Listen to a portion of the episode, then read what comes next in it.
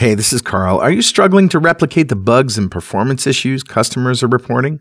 Plug Raygun into your web and mobile applications right now and diagnose problems in minutes rather than hours. Kiss goodbye to having to dig through log files and relying on frustrated users to report issues. Make your software development life so much easier using Raygun's error, crash, and performance monitoring tools. Every software team can create flawless software experiences for their customers with Raygun. Try it free today at raygun.com.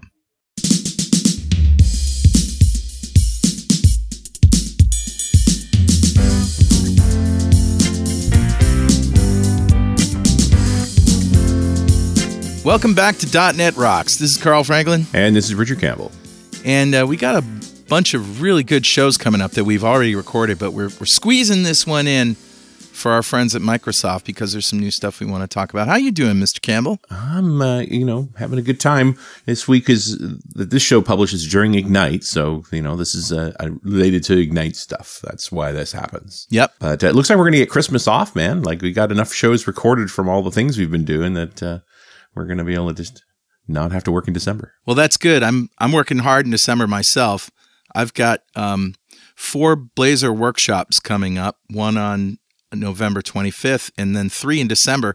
Two of them in December, I decided to move to Saturday because, you know, some people were complaining that Mondays, you know, they work and all this stuff. So I figured Monday was the best day because if you ever go to a conference, you know, they usually start things on Monday.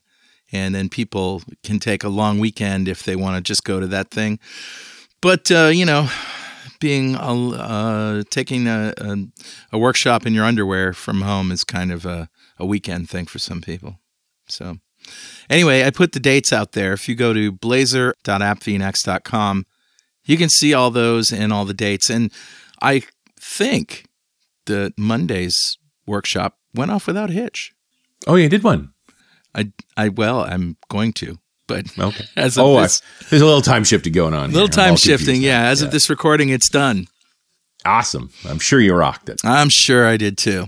So, um, some really cool stuff that my friend uh, Steve Strong sent me that I want to share for Better Know Framework. So, roll the crazy music.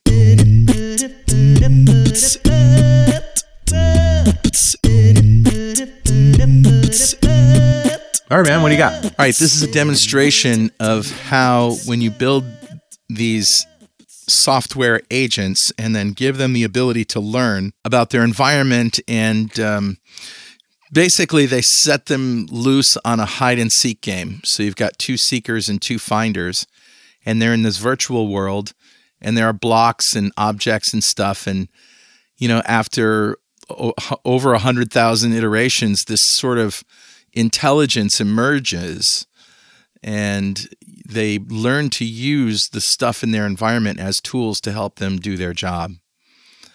And it's just really, really fascinating. You should watch this video. But even if you don't watch the video, they have these little video clips where they show, uh, you know, how the how the the hiders and the seekers manipulate their environment over time. You know, starting with just random movements and then uh, getting smarter and smarter and smarter. And it just shows you how AI can be used to, you know, with training to help these intelligent things, whatever they are, robots or algorithms, just learn how to do a better job at what their goal is. Yeah, I mean they, they've made it very anthropomorphic, so it looks it appeals to people because they're little yeah. characters, right? Right. But uh, so we're, we pro- we project intelligence on things. oh yeah, we sure they do. have come up with solutions. Yeah, we do. Yeah, but uh, if you take a if you're really interested in the AI part of it, they actually show this at the bottom of the blog post of uh, what algorithms they use and and uh, strategies and how many permutations and uh, batches that they run in order to get the convergence. It's pretty pretty awesome. It's very interesting. Yeah. I mean, it's still a simulation in the sense that everything moves smoothly, nothing ever gets stuck. Like, yeah, the real world would be grosser than this. But uh, and you're seeing the results of many, many, many iterations of training. Yeah. yeah. But It at the same time, like the simulated learning is always really interesting. It's an, an aspect of AI that's still emerging. Yep. Very cool. Cool, man. Yeah. So who's talking to us today, Richard? Knowing we were going to talk about, you know, the Windows side of the development stack today, I grabbed a comment off of show 1552, which we did back in June of 2018 um, with the folks from Uno. Remember Uno? Yeah, I do. Yeah. Yeah, That's the uh. Universal Windows platform to everything converter, essentially. Yeah, they, they they started at U, the UWP level, but then they had built this cross compiler. They would even make uh, web apps from it. So that was really interesting. Yep. Not to mention Android and iOS apps. Yeah, exactly. And and uh, Brian Richens has this great comment because it's of the broad thinking around this. It amazes me, given the fairly recent rise of WebAssembly to a viable platform, that Uno, Ooui, because we also did a show on Ooui, Yep. and Blazor, maybe you heard of it, uh, are all reaching mass awareness and interest so quickly. Yeah. There is a huge interest in enabling traditional, quote, XAML devs uh, to reach mo- web and mobile devices without having to learn JavaScript frameworks or CSS. I don't know why you'd hate to learn either of those things, but okay. It makes a lot of sense to empower the vast group of devs with desktop focused experience to build smart mobile clients, and the current trajectory of WebAssembly performance seems to indicate that it will soon perform as well as the major JavaScript based frameworks. Not that we look at JavaScript based frameworks for their performance, right? Right. but yeah, I get what you're what you're saying here, Brian. On another note, between the number of devs reaching the web and these new tools, and the power of the open, disconnected, cross-platform web options like Electron apps and PWAs, it seems like the native app stores are becoming less important. Five years ago, the only viable option seemed to be putting an app in a store and paying heavy platform taxes. Right. But now it's possible to separate bit deliver and market reach, choosing free or near free tools. Mm-hmm. I'm sure Apple, Google, and others have plans to either resist or pivot with that movement, but mm. I expect that the next few years will be a very interesting shift in the options and concerns for most of the listeners' companies. Yeah. Well, and I, you know, the, the thing about app stores, irrespective, like he talks about the the platform taxes, the fees that are charged. That's not the big thing. It's the delay in delivering software. That's what kills me. Right? You you push something into the store for for checking, and some days later it comes out. You you can't be agile with that.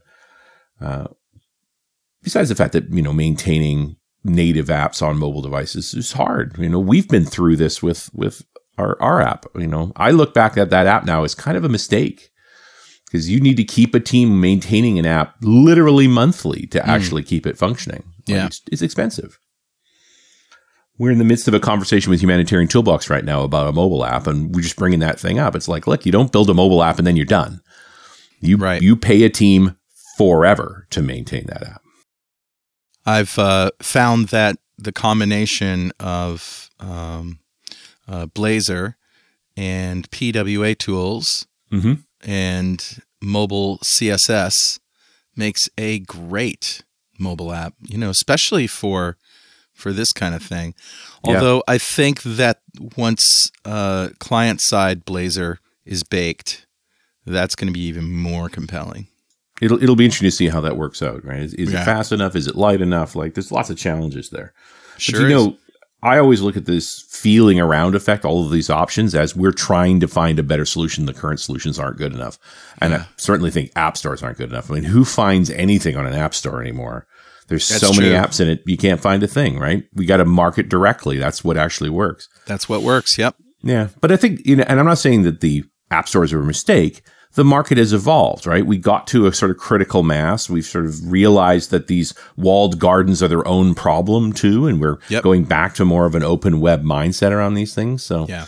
uh, you know, we're just seeing a wave of the industry moving. You know, app stores are good if you're stuck at an airport and you got Wi Fi and you got two hours to do nothing and you don't have your computer with you and you want to just go find a new game, right? Yeah, You can just go to the app store, click best selling games, you know, read read through the top 10, pick one and download and play it, right? I can see that. yeah. I've never done that, but I But get, I get what you, I know what you mean. Yeah, and I've rarely done that, but but if you have an app for that supports your online app, you know that uh, supports your event or supports your business, you're going to just give it to your consumers and say, "Here, go download our app. You know, get this QR code or whatever, and get the app." Yeah. Yeah. But you've got to commit to supporting it. I mean, I kind of like the conference apps being in the conference biz just because they go away, right? After the end of the conference, people aren't going to look at it anymore. So you get a chance to refresh it and so forth. Right. You don't have to do that content maintenance. But, But really sucks is when there's a new feature or a, a breaking feature in a new SDK, yeah. and all of a sudden your app doesn't work, Mhm. and now your customers have to wait for the next iteration of that app, Yeah. which could take weeks. Well, you know, the, the classic one is I, an iOS update that takes out your app. I mean, that happens a lot. Yep. Anyway, it's it's kind of off the message. It's just you know interesting to see. You know, Brian's thinking the same way that we're looking for ways to use the language we choose to the desktop or the the client that we care about. Right.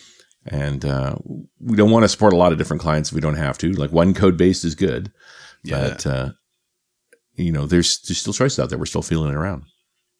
Sure. So, Brian, thank you so much for your comment. A copy of Music By is on its way to you. And if you'd like a copy of Music By, write a comment on the website at .netrocks.com or on Facebook. We re- publish every show there. And if you comment there and I read it on the show, we'll send you a copy of Music By.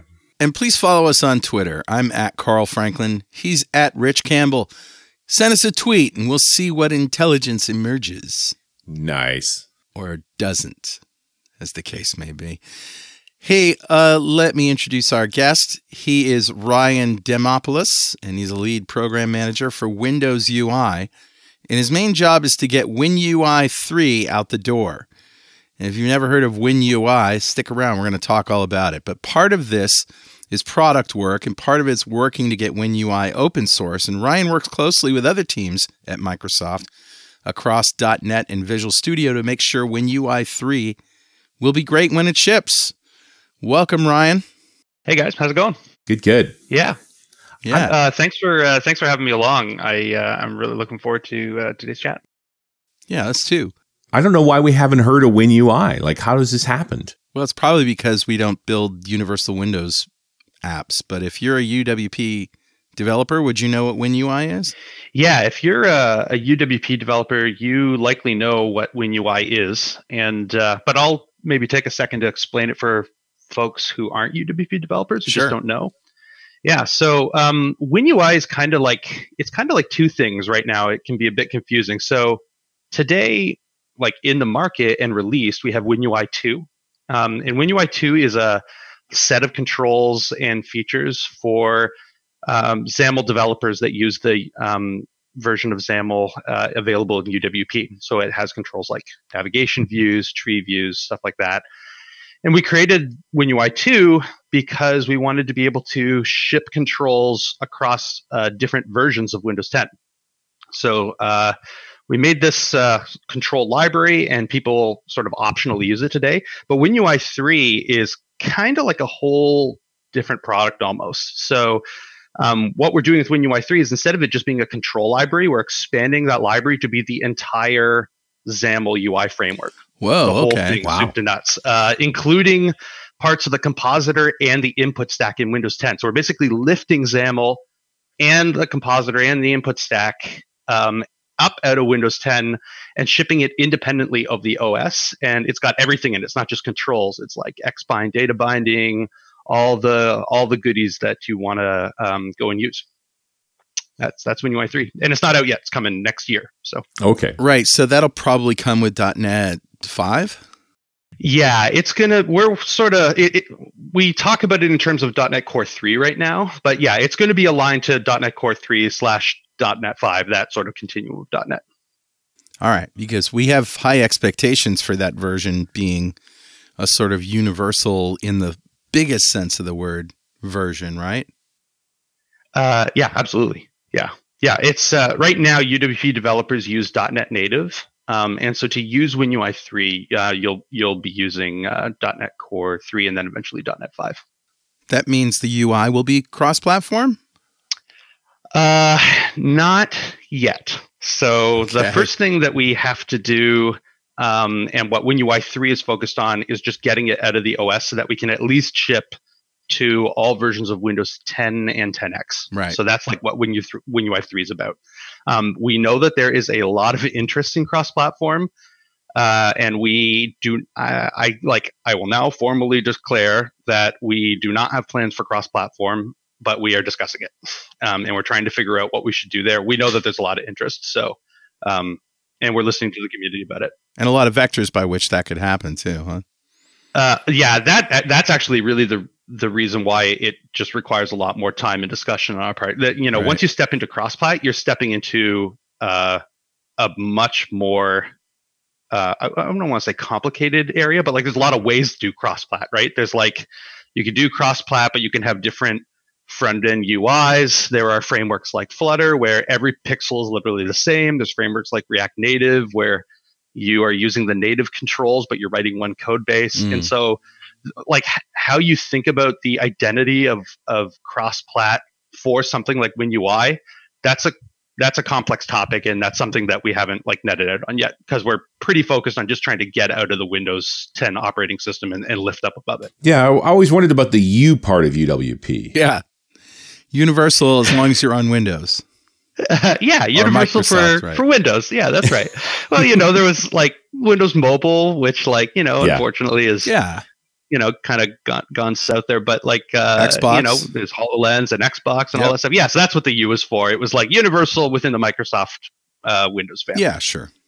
And, and I also notice you say XAML UI rather than WPF. Is there a distinction there?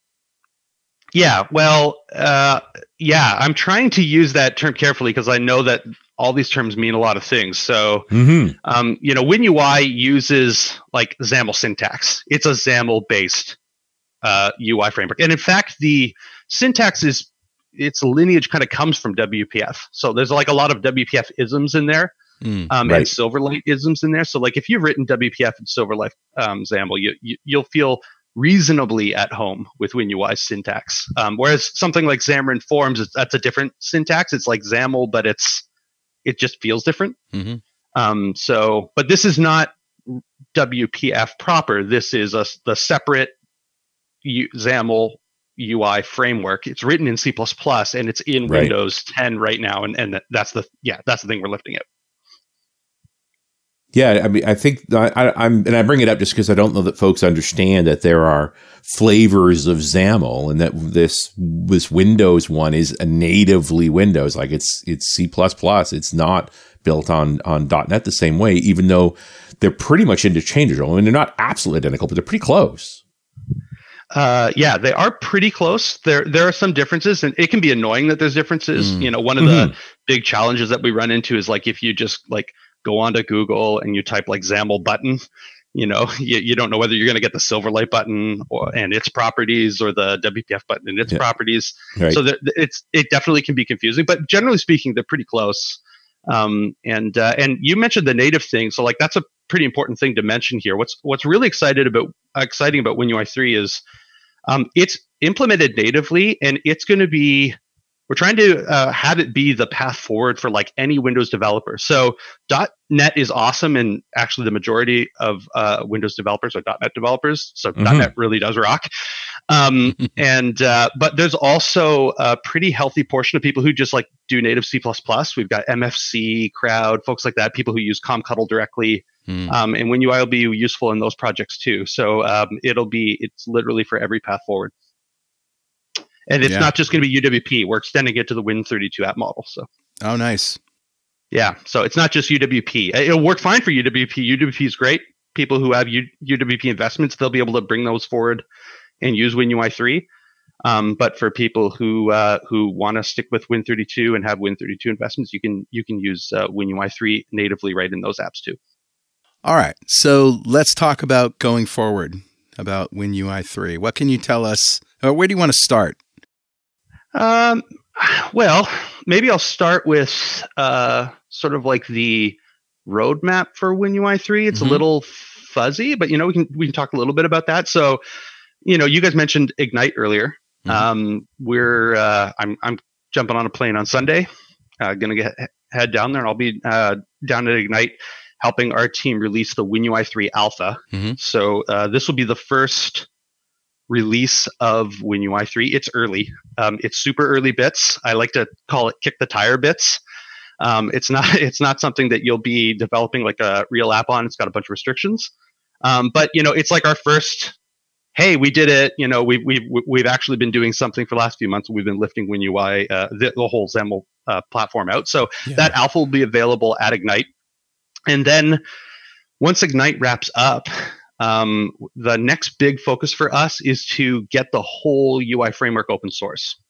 Um, so uh, right now, Wow. WinUI 2, which is the control library, is open source. We've got a GitHub repo, um, Mhm. and uh, we, we actively engage with the community. Um, but the rest of the framework uh, is not open source, and so we're going to be spending time on that. And then uh, we're going to begin previews sometime in next year, and hopefully have like a full GA release uh, sometime in 2020. So that's kind of like the the broad roadmap for WinUI. And, th- and this is also where the f- the fluent design sort of manifests itself. The fluent styles that we we saw. I, I guess it was a, a build or two ago where they really sort of said, "Here's this new approach. You know, approach we want to make Windows look like."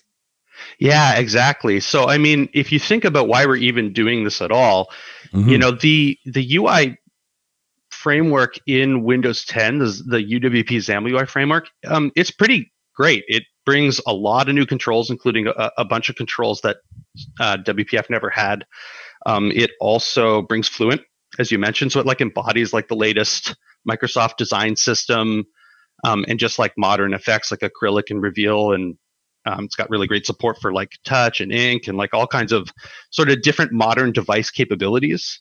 Um, and so, but the the biggest issue that we had with that was it was for UWP only, Mhm. and there were you Right. know there's a pretty large audience of developers um, that just for whatever reason couldn't go to UWP. UWP has traditionally been a pretty monolithic thing. It's like if you take one thing, you take everything. Um, and so uh, what we're what we're trying to do here is the re- uh, is basically unlock all that value of the most modern XAML based UI framework that we have for everyone. So So just to um, be clear, uh, WinUI is it uh, C code or is it all XAML? so it is written in C and you can use it from C C Sharp, VBA, um, any of the .NET languages. Okay, because I'm looking at the repo and I just picked uh, one of the, you know, calendars or something like that, and all I see is XAML. So are there DLLs in the background here somewhere? Uh, yeah, so there there should be code in there. I mean, you'll see XAML because even we write we write our own controls uh, as a mixture of XAML and also C for like the control logic. Okay. Um, so you should be able to poke around in there um, and go and see a mixture of XAML, which is what you're seeing now, but then also C in there as well. Yeah, but we we do not implement this in C sharp. It's implemented in C and that allows us to be native. So it allows us to actually service uh, any type of developer. Yeah, I found some C. It's in common. Well, anyway, Yeah, that's sure. one place where it is anyway. So yeah, there's uh, there's plenty of plenty of stuff in there. Yeah, and the repo right now is that's the that's the WinUI two code. So I mentioned we're going to try and get fully open source in WinUI three. So you're seeing control code there. Pretty Mhm. soon that is going to blow up to be a really big code base. Yeah, Um, it's going to have the whole thing in it, the whole shebang. the whole thing. Yeah, so it just feels like a very unifying story, right? That we've we've had a bunch of these different ways to build stuff on Windows, and it feels like you're trying to pull it all together and and get some of that. I mean, I'm I'm keep bringing up Fluent just because I always thought it was gorgeous, and I and I don't see an easy way, or haven't seen an easy way to really do that in my own apps. Yeah, for sure. Um, you know, we we released uh, XAML Islands, um, which was announced. Well, we, we I think the latest release uh, happened when was 19H1. I always I always forget how to translate 19H1 into uh, into the release timeframe. So it was la- it was uh, was it earlier this year, and uh, what XAML Islands did was it allowed you to bring UWP XAML, like the framework built into the OS. You could pull those controls, which w- were Fluent controls and Fluent design, into a WPF or a WinForms app. The but the problem with that is islands themselves shipped in the latest version of Windows 10. So Right. you could only do that in an app that worked up level on the most recent version of Windows 10. And of course, almost everyone in the real world is like, well, you know, I, I, I need to go and support you know, a version of Windows 10 from like years ago. Um, and Yeah, so yeah. what WinUI 3 will do is it also includes islands. So you can basically do a few different things. You can you can just take your existing WPF or WinForms app. You can go and put an island in it that comes from WinUI 3. So it'll like come with islands. You put the island in it, and you can you can mix in that that new Fluent design. And what we're seeing with some of our early engagements with like uh, industry partners is they're they're actually doing whole screens at a time. So they'll have like a big window that are just like, oh, I'm going to redo this whole thing, um, and they'll go and make it all fluent. Um, but uh, if you don't want to use islands and you don't want to have that like sort of hybridization of WPF and WinForms, you can just you'll be able to uh, use WinUI 3 just directly, and you can completely ditch um, the WPF and WinForms code if that makes sense for you. So Yeah, is Right. there anything that WPF can do that WinUI 3 won't be able to do? Will there be any reason to build a greenfield app, Windows app with WPF? Yeah, um, yeah, there there will be something. I mean, there are some things right now that WPF can do that we have not yet put into WinUI three. That list is shrinking, um, uh, but it, it definitely exists. Probably the biggest one that used to be true was uh, like data and form validation. We didn't have that in in the inbox version of XAML, but we actually will be having that when we release that WinUI three. So Wow. there's always going to be something um, but uh, you know that list is getting smaller and smaller, and that means that the number of people who should just feel confident in, in making their next app in WinUI 3 is going to get bigger and bigger. Nice. That's cool. Yeah, very cool. I- you know, one of the discussions we've often had around uh, WPF, XAML, and so forth is this sort of uh, almost too much flexibility that, that you're looking for more opinions on the way software should look. That that, uh, that we can we can kind of follow the pit of the success. That there's a in the same way that in the old WinForms days, like file goes here and help goes there, and the toolbars here, like those kinds of metaphors it- it's almost like we have too much choice when you you're confronted with WPF. and almost too much choice in the ways to code it, right? I mean, so many different ways to do binding, and they're all confusing. You know that I find it uh, really refreshing to just we, w- have the sort of simple binding that say Blazor gives you. Yeah, for sure. I mean, and I'll take a second to give a huge shout out to Chigusa Sansen, who helps to sort of organize our Fluent guidance. She's done a ton of work um, just trying to make it a lot more straightforward and clear about like good patterns to go and use. Mm. Um, and so, and that that's an ongoing process. She's already done quite a lot there, and we're just trying to continue to like make that really clear. Hey, here's a really great way to go and develop, Mm. so that uh, it- you know it's a lot clearer to go and use stuff like that. Because you're totally right. It's it's easy for people to just get completely lost and feel overwhelmed. And I think to some extent that's why you see, you know, even after all these years, you see so much WinForms usage still. It's Sure. because it's just it's very straightforward. It's fast. It's easy. You get in, you fire it up. You know, you, you get that It's- app it- spit out. It's this pit of success fat, uh, route, right? Where to do something wrong, you have to fight it. It has a way of the way you know. It's very opinionated. It's the Mm. way the way things are going to work. Absolutely, absolutely. I, Yeah. I, I grabbed the link to the Fluent Design System web page to include in the show notes, and and not surprisingly, the web page is gorgeous. Right? Like it's, yeah, like, sure. yeah, it, it would be bad if it wasn't. it would be bad if it wasn't. It's like, of course it's beautiful. Look at this thing. yeah, for sure. Yeah, yeah. We, I mean, design is exciting too. Like, like honestly, like you know, everyone. I think whether or not they have the time to do it, everyone wants their apps to look beautiful and great. Yeah. you, know? you Wow. got, But- you got and- people to and- impress. you got and- users to impress. You got management to impress. Yeah, Yeah. their website is beautiful. but you do want to just sort of fall down that path. It's like if I don't break anything, if I just follow these rules, I this is where I end up with this is gorgeous app. Even even if it's only for certain classes, just plain old forms over data. You know, it's like we got to make a lot of this software. Why couldn't it be beautiful? Yeah, you're absolutely right. Uh, we talk about the pit of success, and that pit requires a lot of things to align up well, and those are things that you know we've got our pulse on. It requires you know it's not just documentation and websites; it's tooling, it's designers, it's you know things like that. Yeah. So there's a lot of there's a lot of partnering Gui- that we've guidance done, and you examples. You know, for a Mhm. long time, the way we built software was we looked at Office and said, "Okay, I need my app to look like Outlook." That's right. And I buy a third party tool that has like a ribbon like thing on it or something. when that when all that happened. Hey, I'm sorry to interrupt, but we've got to take a short break for this very important message. Hey, Carl and Richard here. We'd like to tell you all about the upcoming conferences NDC is hosting all around the world. NDC London will be January 27th through the 31st. Go to ndc-london.com to register. We're going to be recording some episodes there. Come see us in the fishbowl. NDC Security Oslo is January 22nd through the 24th. Early bird discount for NDC Security Oslo is December 2nd. Go to ndc-security.com to register. And check out the full lineup of conferences at ndcconferences.com. Come join Richard and me at Dev Intersection, November 18th through the 21st at the MGM Grand in Las Vegas. Pre-con workshops are November 17th and 18th, and post-cons are November 22nd. Speakers you've heard on .NET Rocks include Scott Guthrie, Scott Hunter, Scott Hanselman, Kathleen Dollard, Jeff Fritz, Kim Tripp, Paul Randal, Dan Wahlin, John Papa, Markus Egger, Michele Leroux Bustamante, and more. I'll be doing a deep dive session on server-side Blazor, and Richard will be doing his History of .NET talk, and we'll both be hosting the closing session. Get a discount when you register with the code DOTNETROCKS. Go to devint.netrocks.com right now to claim your discount.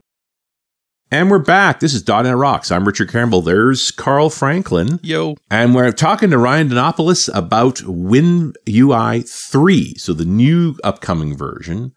And, uh, you know, we've had a few conversations recently about just plain old fashioned desktop development.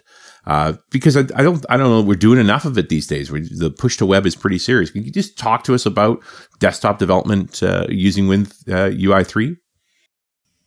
Yeah, for sure. So um, the first thing I'll say is that you should maybe talk about it more uh, because the the numbers that we see are actually growing. Um, so we you know we have month over month growth for native Windows desktop development, and that that uh, spans uh, C++ and it spans uh, .NET. So, um, but yeah, so you know, WinUI three is going to be sort of like the next future native UX platform for Windows development, um, and uh, it's it's you, you can think of it as kind of like bringing forward that legacy of WPF and and being able to go and develop like that. It's also going to serve uh, in a role that um, things like WPF and WinForms were never really thought of serving, which would be a middleware um, endpoint. So, um, you know, back in build, uh, we released React Native for Windows, and uh, we're reaching you know microsoft is really serious really committed into reaching out to the react native crowd. That's a super important uh, super fast growing crowd. And so we created react native for windows and uh, react native for windows right now it layers over um, the most current native uh, ux stack that it can which is the version of xaml does the uwp xaml framework that's built into windows 10 but when windows ui uh, uh, library 3 comes out and react native that um, implementation is going to switch over to WinUI 3. So we're really talking about this not just being something that you, developers will use directly creating a client desktop Windows app, which they should, um, but it's also for the endpoint for any middleware and cross-platform frameworks that want to go and do the best native UI when those apps are running on Win 10. What about existing WPF apps, can we take advantage of some of the Fluent UI uh, without having to rewrite? Yeah, you absolutely can. So um, the the thing that allows you to do that is uh, XAML Islands. So okay. XAML Islands, is, it's kind of like putting a web view in your app, except in, instead of HTML going inside, you'll put modern XAML Fluent controls and things like that in it. So islands are the are the bridge that allows you to do that you mentioned islands before, and that was the first time I'd heard of it. So yeah, that's very cool. So that's basically the bridge from Win32 to UWP. Yeah, yeah, that's right. And and that is if you need to do that bridging, like if you have an existing app and you want to go and pull that new content in. But WinUI 3 will also just work on like a file new Win32 app. No UWP involved whatsoever. Oh, okay. Yeah. So so you know, there's a story for both. If you've got an existing app, which tons of people do, the majority of people have some existing thing, and what we hear from customers is a lot of them are like, "Hey, we want to modernize, and we can't modernize it all at once. We want to go and and and and do this and take advantage of all this cool Fluent stuff." Hmm. Islands is the way that you mix that in, And Windows Forms too? and WinForms too. Yep. We have specific dedicated wrappers to make uh, those specific targets easier to mix in. Um, so we have a set of wrappers for WinForms and WPF, so that you can go and uh, and mix in islands even easier. You can also just do it um, in just like a pure Win32 non uh, WPF and WinForms app as well. Does do you guys? I know you're probably gung ho about it, but does do um, departments higher up in Microsoft foresee a a reemergence of desktop applications for Windows? Because you know the the web just kind of took over there for a while, but um, you know the desktop hasn't gone away, but it's certainly been downplayed in terms of uh, development in new development. Does Microsoft predict a, a resurgence in that? Um, I, yeah, I don't really know. I don't think anyone on our side really predicts a, a, some big renaissance or resurgence. But what we see from the actual data is sustained and actually growing participation in those types of apps. Yeah. So e- even even though they don't get as much, they might not get as much airplay. But you know, the enterprise segment is absolutely huge. Right. Um, people are people are still like Windows is still massively deployed in the world. You hear a lot about like mobile apps because of the pro- proliferation of mobile devices, and that's a super important segment. It's been growing. It's like it takes a lot of oxygen in terms of what we talk about. But there is an there's an absolute tidal wave of people who make um, native Windows applications that that are meant for the Windows desktop and work there. And the interesting thing about that segment is when you talk to those guys, some of them are really interested in making something cross-plat that goes that to, to Android or iOS, but a lot Mm. of them are actually interested in Macs and Linux as well. So they're still looking at that desktop type form factor, but to them, cross-plat is a little different than how cross-plat often gets talked about. I would also imagine that there's a lot of uh, Windows Forms apps out there, and even VB apps before that, Win32 apps, that um, are kind of stuck because maybe they've used a third party tool that doesn't exist anymore or doesn't support the latest versions of .NET, and you know they're they're they're kind of just stuck. They they're running those apps and will probably run them on their XP machines until the the day it keels over. Yeah, for sure. Yeah. and they're not just stuck. Some of those apps are really important, and, th- and those people are are, are they're you know they're they're they actually feel like oh my gosh, what am I going to do? You know, Yeah. like I'm I'm this MFC app. The libraries I'm using are just like the company that I license from are gone.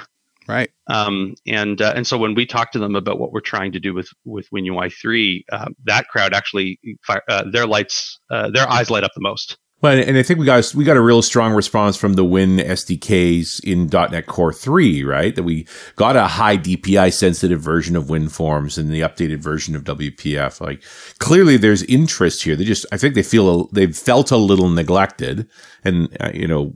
You think about, I look back at the list of shows we've done in the past year and it's like, we don't talk about desktop very much. And maybe that's a mistake on our part.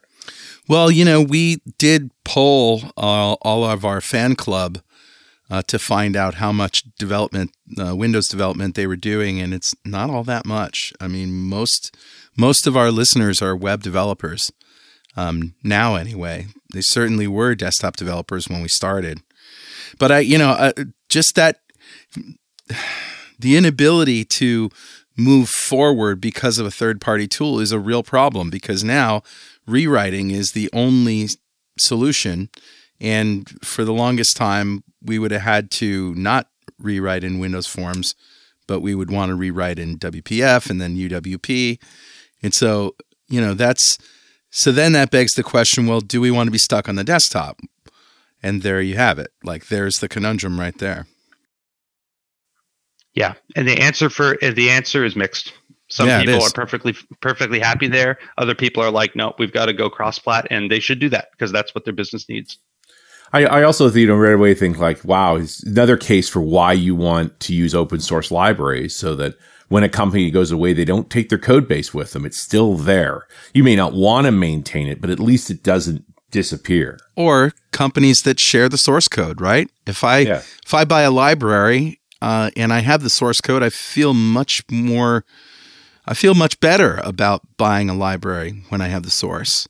Mhm. Uh, I'm way back, dude, 1990 something, 92, 91, when I worked at Crescent Software. One of the things I liked about them, and this was a tool vendor for Quick Basic and then for Visual Basic, is you got full source to everything.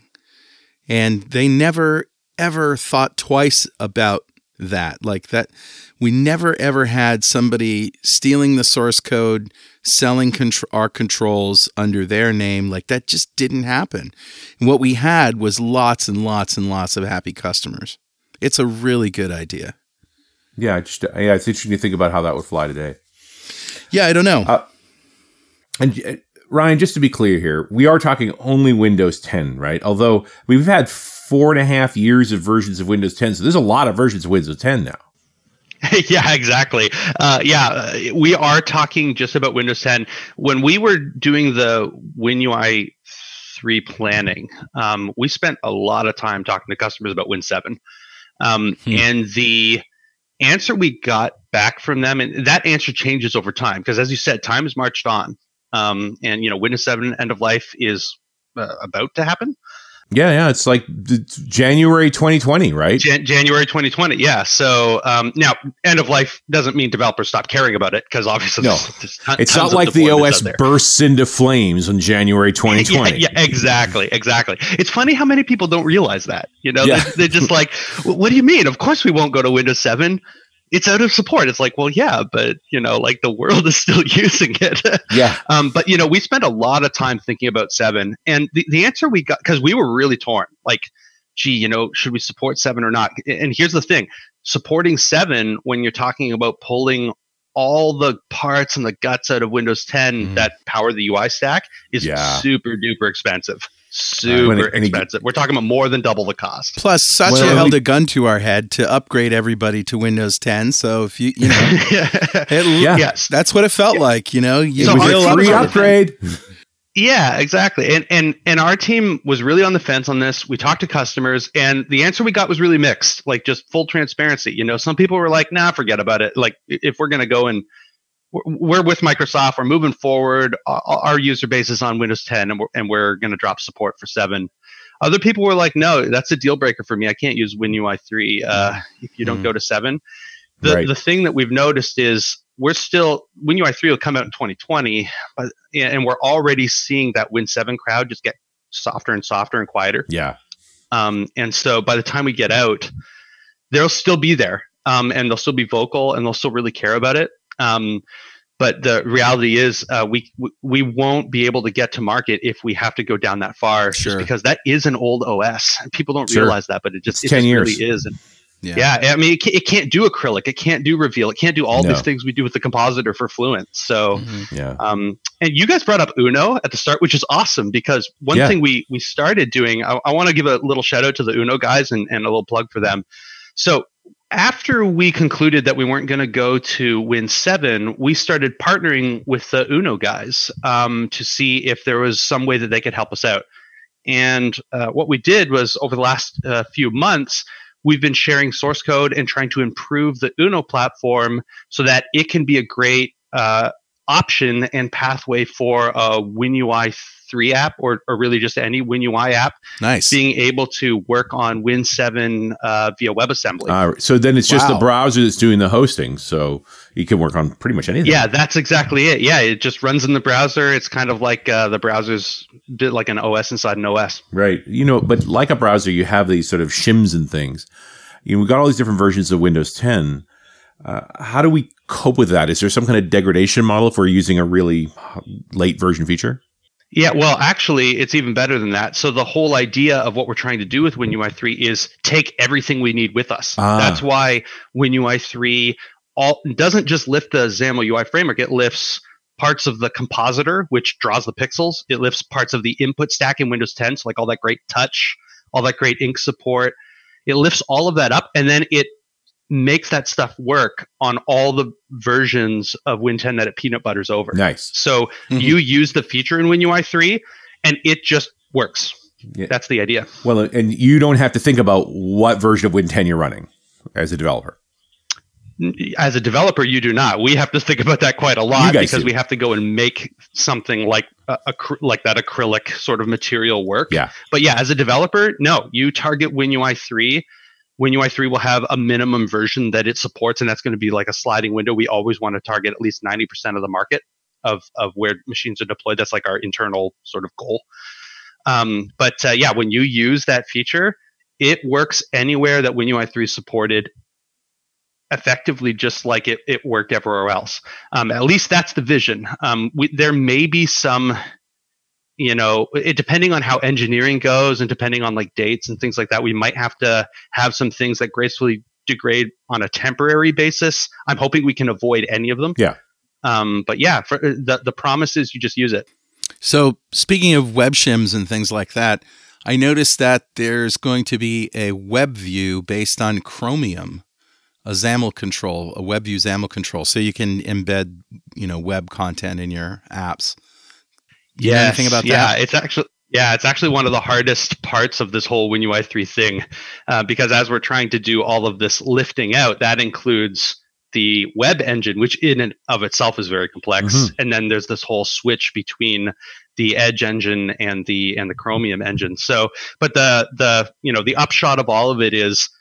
Um, at the end, when we get to the end of WinUI 3 and we release it, the goal is to have that Chromium based, most modern uh, web engine as a part of, of uh, WinUI 3. It's probably going to be called WebView 2. It's like not the most creative name, but that's probably what it'll be That's called. fine. It'll be a control that you can use. Hey, Yeah. it's only two words, right? Like, and like four syllables. You're doing good. yeah, it's like it's all crunched together between angle brackets, so it's not too bad. It's just one letter Yeah. extra over the original WebView. So, what did we see at Ignite? Yeah, so at Ignite, uh, you see and hear a few things. You you see and can play with the WinUI 3 Alpha. Mhm. So that is going to be actual bits we release. Like I said, it's uh, it's a kick the tires release. So you know it's gonna be its its stability is a little janky. Um, And, but, and you uh, are you know, calling it an it alpha, lets not even play. a preview. It's not even a preview. We we, we actually debated what to call it. We, we, we were originally going to call it Preview One, and then uh, we were like, you know what? People are going to think that like what's going on with this preview. Yeah. Uh, this thing is not stable. No. so uh, we're calling it an alpha, and it's missing some things. So it's not going to have that WebView two in it. Good. No, no, For I, example, I think that's the right name then. It tells you, Yeah, hey, yeah. this is going to be I'm, rough. I'm glad because we went back and forth on it, and uh, so that's good. That's it's good that what you take away from Alpha is what we intended. Yeah. Um, and then, uh, but also at Ignite, we're going to talk uh, about that roadmap that I mentioned earlier. So that the next big sort of stop and focus point on the roadmap is getting fully open source. So hopefully that's really exciting for folks. We're going to have, you know, I, I think this is the well, it's not the first because WPF went open source, but it's nearly the first uh, XAML uh, framework to be you know fully open source. You can see exactly how we implement it. Mhm. Um, so that's another big stop uh, there as well. So yeah, that's those are probably the two biggest things that we're going to be mentioning at Ignite uh, on this. and so you're figuring sometime in 2020 you go GA? Yeah, sometime in 2020. The other thing I want to add in is the alpha at Ignite because it's still really early. The alpha at Ignite is for just for the alpha is UWP only. We don't have the Win32 portion of that stood up yet. So if you want to go and play with that alpha, you'll need to create like a UWP app with the UWP app model. We're going to have a preview in the first half of 2020. It's kind of like the next thing after the alpha, and that thing we're hoping to expand to uh, a Win32 and UWP. Nice. So I, I, I just realized that might be confusing to people. Then we'd be like, "Hey, you promised Win32, and where is it with the alpha?" So yeah, I, I want to make make that super clear. The the alpha is real early. Uh, it's early enough that we almost didn't release anything, but like we were like, you know what, spirit of open source, let's just go and ship stuff. So Well, and and we're I think people like to be a part of your process too, right? Like if you keep putting out new bits, and we get to go along the ride with you. Exactly. That's that's that's the whole idea. You know, like it's like it's new Microsoft. We're, you know, we want to we want to bring people along along the ride. We don't have to make some big surprise all the time. So you know, here it is. This is early, and you get to see the sausage being made. Nice. And and at some point you will switch your sort of preview, like this is kind of feature complete. We're just getting the rough edges. Spin this. Tell us where it hurts. Exactly. Yeah, I think the I think the, the next thing we do after the alpha will be called a preview. Okay. Um, and I, I'm not sure how many previews we'll have. I mean, what we what we eventually want to get to pretty quickly, actually, after we get open sources, to get to uh, just monthly builds. Mhm. So, you know, a preview will almost be a non-event. But yeah, Just be like, oh, you know, February's builds out, March builds out, but something like that. you see this as just an ongoing pattern. After you get to GA, you'll just continue pushing bits out. For sure. That's nice. Uh, after three, WinUI three goes out, three point one is immediately in development, um, and then we actually already have this cadence for WinUI two.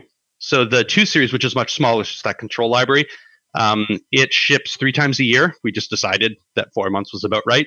It um, there's a uh, a build that happens. Um, well, I mean, there's daily builds, but there's like a build that happens uh, at the beginning of every month that we release, and we just want to make uh, the whole stack that work like that. nice.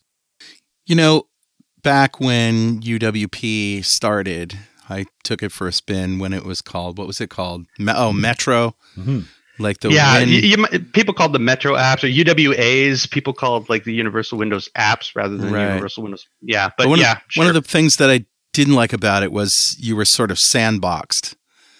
And uh, uh, what is the state of UWP today in terms of you know some of those old features that turned us off? Yeah, so that's a great question. So, I mean, the I would say all up, like what you just described, that sentiment has been a sentiment that has definitely been true of UWP um, all along. It's been, you know, it's pretty monolithic. I mean, when you make a UWP app, you're signing up for a lot of things. You're signing up for store and MSIX type deployment, um, which can be difficult for some enterprise customers. You're signing up for the sandbox, which uh, limits, uh, you know, all kinds of different like libraries you can use and file and uh, um, types of APIs you can call. Um, and so, you know, each of these things individually in UWP actually can be pretty good. Like, interestingly enough, the sandbox is the thing we, actually hear people ask for. Um, you know, if you're in like finance and commerce and stuff like that, you love that sandbox. Um, you love the idea that um, you'll be able to meet, you know, federal regulations on software security, so that people can't break out of that sandbox and do nasty things um, and steal bank account information and stuff like that. So, the thing that UWP really has has sort of you might say suffered from is it's just this all or one thing, and so the journey that we're on is trying to bust that up and make it more a la carte and say like, hey, these are all valuable things, but we want to bring that value to you, sort of like in an opt-in, you take it if you want it type of thing. Uh, and and actually, WinUI three is really just a part of that. So it's just it's taking the UI stack and saying you don't have to be a UWP now to use this UI stack. You can be anyone. Is this going to be the way you develop for Windows going forward? Like, is, are the Office folks going to use this? Yes, they are. Um, so the interesting thing, I, I think I mentioned earlier in the call that uh, WinUI 3 is going to be used directly, but also indirectly by middleware. Mhm. So Office has actually is already starting to do some of their new development on React Native, and Office is obviously, you know, this massive juggernaut that has to deploy to every type of platform under the sun. Yep. Um, they've been using React Native, and then when they run on Windows, some of their new investments are transitioning over to React Native for Windows, um, so that uh, um, you know they can go and do their new developments and then in React Native, and then have them work on a Windows operating system. And React Native for Windows is going to be using WinUI three. So uh, that means that Office will sort of like indirectly be powered by WinUI three, and that's why it's important to realize that WinUI three isn't just like a f- like just any old framework. It's going to be the native UI framework um, for Windows 10 and 10x. That's awesome because you know I I think we want to build against stuff that we know Microsoft consumes itself and gives us examples. yeah, for. Office is definitely a lighthouse for the industry. Yeah. I mean, we hear it all the time. we all use it, right? It's, it's been true for decades. Yeah, definitely. It influences patterns. Um, it influences how people build it. You know, Office makes a ribbon. Everyone wants to make a ribbon. I think we all remember those days. We do. um, and uh, yeah, for sure. You know, so yeah, um, so Office will be using it. They'll be using the controls in WinUI. Um, they might even be using it directly in some spots. We're in sort of discussions with them about that. But um, for, I mean, they already have um, builds of Office doing interesting things with React Native, and that's all going to be plumbed on WinUI 3. Awesome. So folks get involved with these bits and they Yeah. take them out to spin. How do they communicate with you about their experiences? Uh, yeah. So there's a few ways to communicate. Um, I would say the the best way to really get involved would be to check out our GitHub repo. Um, you guys post links to these calls, Yeah. I'm assuming, Yeah, so I, do. can I can go and put some links in there. If you head over to our repo, um, you know it's you know standard issue GitHub repo. Um, we have a bunch of issue types, so you know you can file bugs, you can make new feature requests. And we also have this issue type called discussion issues that have proven fairly popular. Hmm. So we really just wanted to provide an outlet for people who just want to discuss, you know, just sort of like, you know, shoot the whatever about WinUI 3 and maybe, uh, you know, various ideas about where we could go and take the library. So you, you can file discussion issues on the GitHub repo and uh, be happy to discuss things there. We kind of Mhm. treat it as like a mini forum. Yeah, I'm, lo- I'm looking at a discussion item on uh, WinUI 3 and XAML performance. Awesome, for sure. Um, and CrossPlat's been a popular one. Yeah, I bet. Uh, a, lot, a lot of people love chatting about that. So yeah, so head head on there and take a look at those um, discussion issues. That's one way. Um, another thing that you can do, uh, we just spun up. Actually, their first one was this Wednesday, two days ago. Mhm. Um, we just spun up a uh, WinUI community call. So this is a anyone can call and join call. We ran it over Teams. I don't I don't know if we're going to do Teams again. We we might maybe we'll do Skype or something different. Um, but uh, it's basically just anyone can come uh, can call in and we discuss everything from we have like q&a time where people are like hey what's going on with library and they've got specific questions about it we discuss hot issues on the repo and just like what our internal teams thinking about it is but the cool thing about it is it's just the engineering team sort of directly interfacing with the community and and just chatting live um, and so that uh, the first one went really great we had about double the attendance we were expecting um, and uh, we're doing these every month so the next one will be last wednesday in november i think it's like the 27th we do them at uh, 9 a.m pacific Nice. Ryan, this has been a great hour. It's flown by, and it's great to hear about all the all the new stuff that's coming down the pike for uh, desktop developers. Thank you very much. Oh well, thank you guys I, uh, uh, this was great i, I really enjoyed uh, chatting with you guys today Us too. And we'll see you next time on .NET Rocks.